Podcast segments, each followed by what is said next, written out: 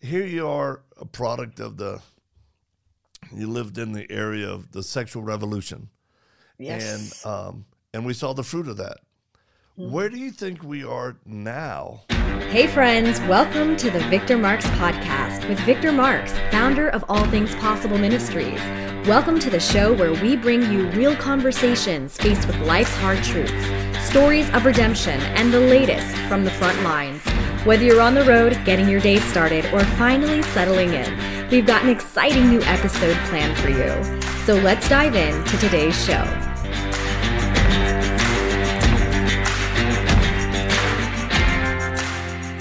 Hey everybody, Victor Marx here. Welcome to another edition of the show. And today I have an amazing guest, Priscilla Hurley. Listen, I I have to say the way that we were introduced and the timing of you coming on the program would be God because so much stuff has happened. And first, I just want to thank you for taking the time to come on and share. Hey, it's my privilege to be here. Thank you for making this happen finally. You know, it's been, but yeah, God's perfect timing Uh, well, how long has the process been? Because I remember meeting your son in Anchorage and in the military. Um, Yes. Uh, and I think you were uh, under the weather. I was sick. time. Yeah. I was sick. I think I had COVID actually. Ugh. yeah. I Um, that was, well, I, I accessed that video again that you, um, made for me when you were here. oh, yeah. I don't know if you remember that, I but, had um, forgot, but now now I remember. it was, uh, April of 2022. Yeah. Wow. Well, So yeah, I'm But, uh, excited. Hey, folks, today we're going to be sharing about the effects and trauma of abortion and, you know, how Priscilla was set free and what she went through. And I think she's going to be able to encourage some of you listening. Some of you right now are going to be like, well, I haven't had abortion. I'm not interested. Click. But I'd say don't, don't, don't turn because chances are very good that you actually know somebody who has had an abortion. Very common, both out of the church and in the church. And this is important. It's an important women and men's issue. So yes, Um, yes. here's my first question is like, you know, what abortion trauma, wh- what does it specifically do to women? Like, you know, how, how is it manifested that, you know, like afterwards? Well, I think when you think about God as our creator, um, he creates life. You know, Psalm 139 uh, is full of that truth. Um, and uh, it started for me, I think, you know, just to run you through the real brief uh, trifecta. Yep. I call it the trifecta of abortion. My mom was widowed with four kids. Mm. Um, and so uh, my dad, biologic, she was pregnant with me, and he was an experimental test pilot. So he um, crashed outside of Long Beach in one of the planes that he and these guys talk about risk. You know, as a military guy, I mean, he was his job was to make sure the nuts and bolts stayed in, and the fus- fuselage, fuselage. It's hard to say this early in the morning, but it fell off, and both his both pilots and were crashed and um so you know my mom loved him so much. He was like her life and the damage that that did to her heart and her soul. Um she got scared trying to provide for five children. And so she went to Mexico and uh, had a surgical abortion. And um they you know I did I found out when I was 19 but I didn't really talk to her until after I came to Christ. Because I had questions because I understood the value of life, you know, and but um she uh apparently there might have been a twin so she had Mm. that loss plus her husband and then um when you think about trauma um it it with abortion survivors because there's a whole network of people that have Right. survived Which various folks kinds of listening, that, that, that's what Priscilla uh, was and is an abortion survivor. Yes, it was a, a failed abortion, but Mm. um, but the trauma of that, having that evil intruder come into the womb. I mean, you can probably identify with this a little bit, even though you're small and you're helpless and you're voiceless. You are impacted by that Oh, because it's it's an evil, evil. It's an evil, Yeah. you know, It's to take the life murder. of. And, Yes. And you are a victim. Yes. Yeah. And so, you know, my mom never dealt with the trauma, Victor, and I think that's one thing that you've done so well in your ministry is not only pull people out and rescue them from horrible situations, but work with them to be healed of the things like you've had to go through, like I've had to go through. You to a much, you know, I mean, your story, I can't talk about it without getting emotional, but um, my mom never dealt with it. She never really was able to love me the way I needed to because she withdrew her love. And um, and it affected my older siblings too, but not to the extent that because I wasn't supposed to be here. So, and um, you know, I kind of felt that growing up. But And when I uh, well, I, I want to say for for the viewers listening or watching right now, there are many that know that sentiment. There are many that understand that pain, yes, and it's a form of rejection. Uh, Yes. you know, uh, yes, I tell people, you know, certainly my mother's getting pregnant. I, I was the aftermath of that. They weren't even married; and they were divorced, and Mm-hmm. it, it it and a child feels that. There's yes, there, absolutely. there's there's no way a kid doesn't. So you grow up with this sense of rejection, and then you need Mm-hmm. affirmation, and you want to know, uh, you know, am I okay? Tell me I'm okay. Somebody validate my existence. Yes, yes. And then oftentimes with women and girls, Yes. uh, you seek the wrong validation, and there Yeah. are predators and uncaring people that will take a point of that like that, right?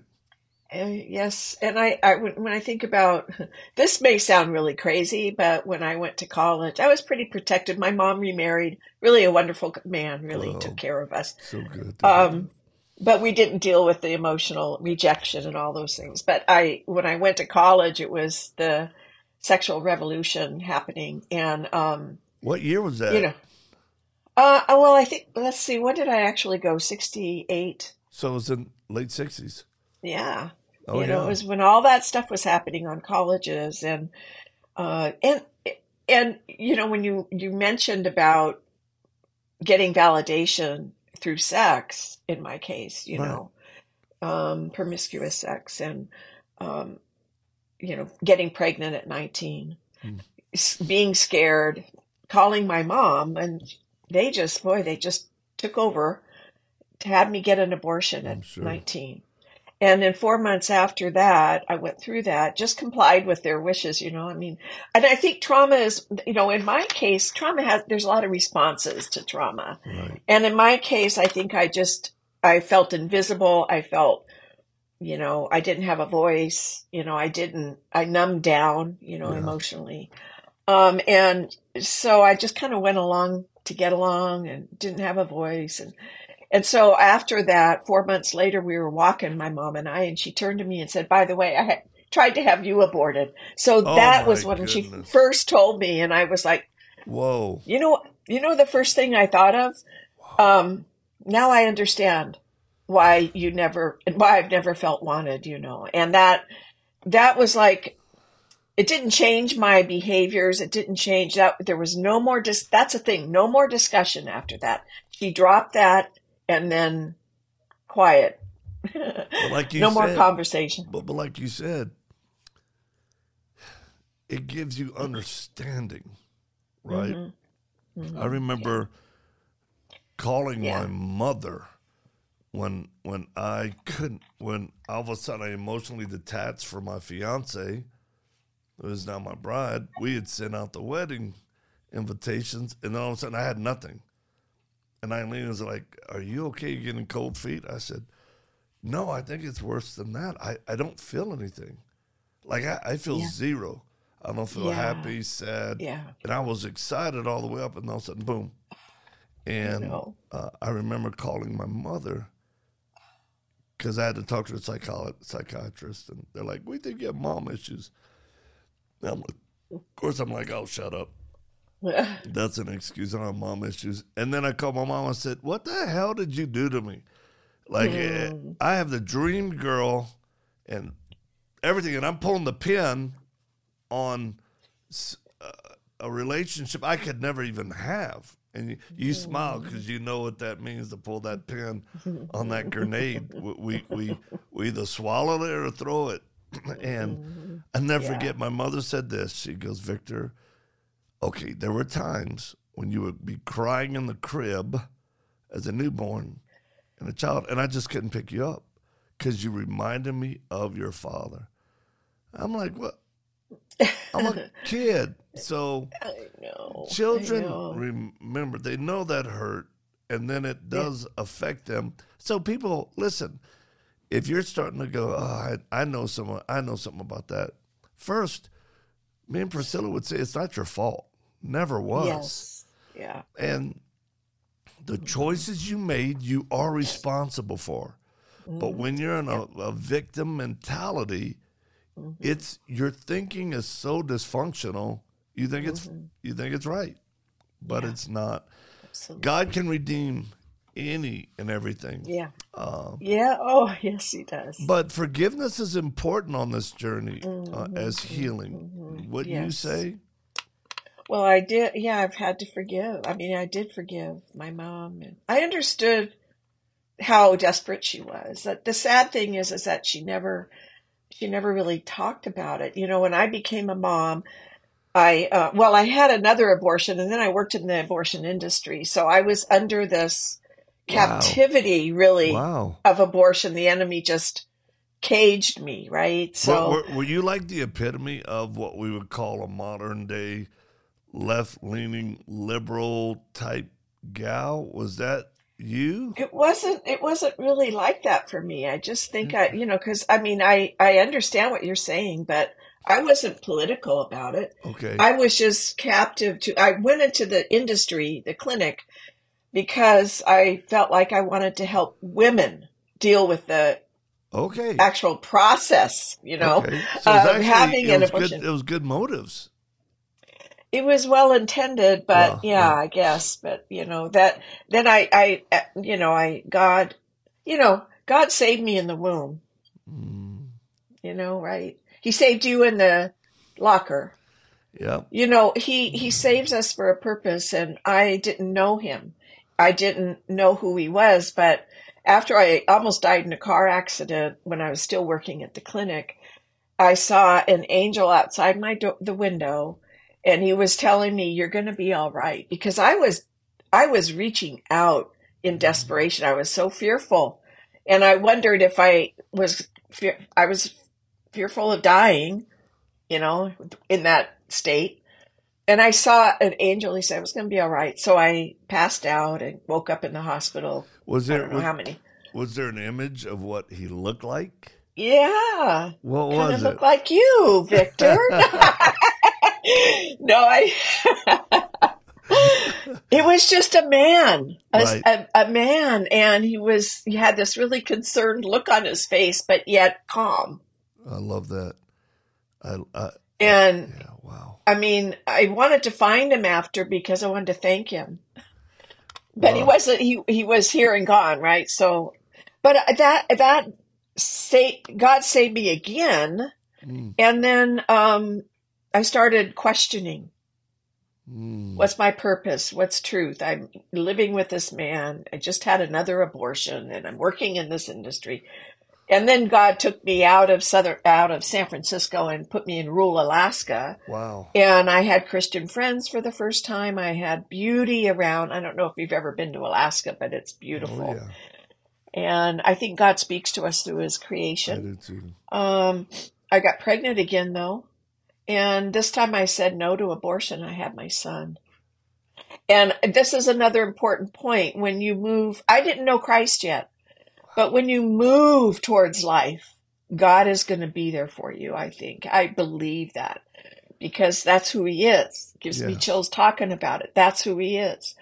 So four months after my precious baby was born, I got on my knees, man, and I just said, forgive me, God. You know, I just come into my life, and, and people had been kind of discreetly wis- witness, witnessing to me, Yeah. and I, so I came to Christ, and um, Did ended up marrying for- the. Did you feel forgiven? I did. I did, and I, I mean, it was a slow process for me because I was really in the darkness, you know. I mean, it takes time. I married the dad of my son, and we had a short marriage because, you know, we weren't equally yoked, But so you did the right thing. You, you Yeah. And I had two other daughters, and Eric, who you met, Yeah. is my son-in-law married to my beautiful daughter and Oh. um so he's blessed me so much and but I realized I have to tell you that the other thing I just wanted to share with you briefly Yeah. is that God took me from Alaska to Southern California to teach abstinence in public schools Wow. for 9 years in Southern California. What curriculum did I- you use? Uh, you, we had one that was created. It's called Choices. Um, Okay. It doesn't exist anymore, but Right. it's a beautiful, simple program. Uh, And kids responded. And I, I, when you share your stories of people that you rescue, their situations, what horrible things are done to them, I got funding from the state of California because I told them a story about a girl who I met in juvenile facility yeah. that was hearing the program, hearing the the the fact that she had a choice. wow. And she looked at me and she said, "Why hasn't anybody ever told me this?" She had abortions already. She had sexually transmitted whatever you want to call Yeah. it, disease, infection, and trauma, trauma, trauma. And when I use that example to the state people, they start the, the one lady started to cry because they realize that they're missing it. Yes. And the same is true today. It's just worse. You- You know, right. it's just so worse. They're Well- grooming kids, you know, and all that. So well, well, let's let's let's talk about that for a second, since you really are a subject matter expert, personally, then professionally, in understanding kids. Here you are, a product of the. You lived in the area of the sexual revolution, yes. and um, and we saw the fruit of that. Mm-hmm. Where do you think we are now with uh, because the sexual revolution th- there there wasn't trans issues going on there wasn't changing of identities there wasn't it right it was just free love this false love and promises but now what would you say Gi- give us your take on it now. Well, I, there are groups that are in the front lines trying to address these issues, but it's it's hard because, like, even in Anchorage, we have a very liberal school board, right. And um, but it's it's I think it's the whole slow boil yeah. thing. You know, I mean, the '60s broke it broke things open, and Yes. you know, well, Kinsey, you know, all of Oh, that, gosh, you know, who. Alpha, you know, all of his rotten, rotten data. And it's just kind of, you have the tree of life and then you have the tree of death. it's that simple It, it, it really is. And the kids today are being, uh, you know, I really think parents ha- have a hard time because they're told, you know, their lies about it. And right but I, but um, I'm part of a coalition that I. Um, it's hard in Alaska because it's like I'm the only one up here. Yeah. but there's it's a Protect Child Health Coalition that is a bunch of Christian folks all over the nation, working in various parts of the nation to address curriculum issues, transgender.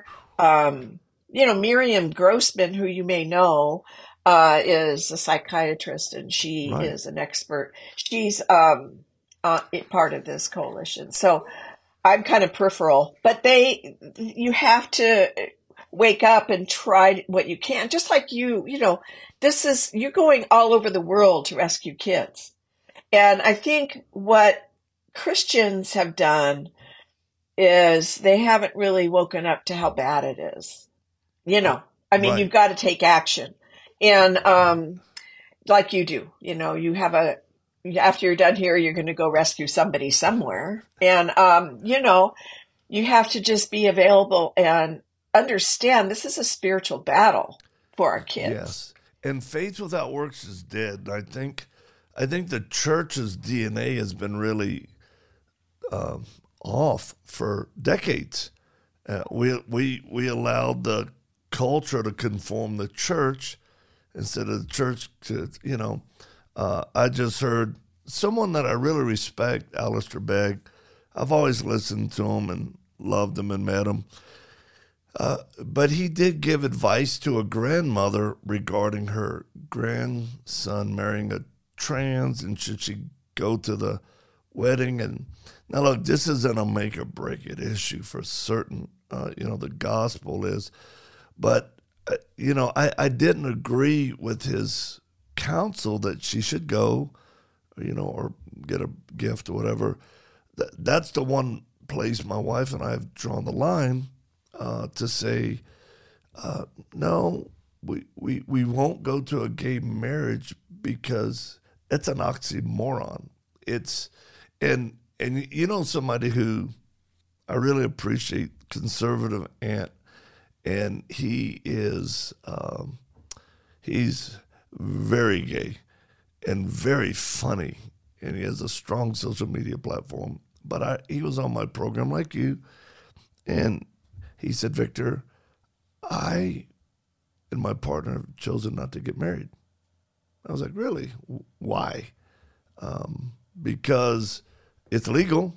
He said, marriage is a sacred institution for Christians that God, you know, started. He goes, we have no right to impose on that tradition from us. Now, of course, want civil rights and all that. And I, I was I was so taken back by his sincerity, and uh, and you know he said, Victor, you know people in our community that are what I'd say intellectually honest.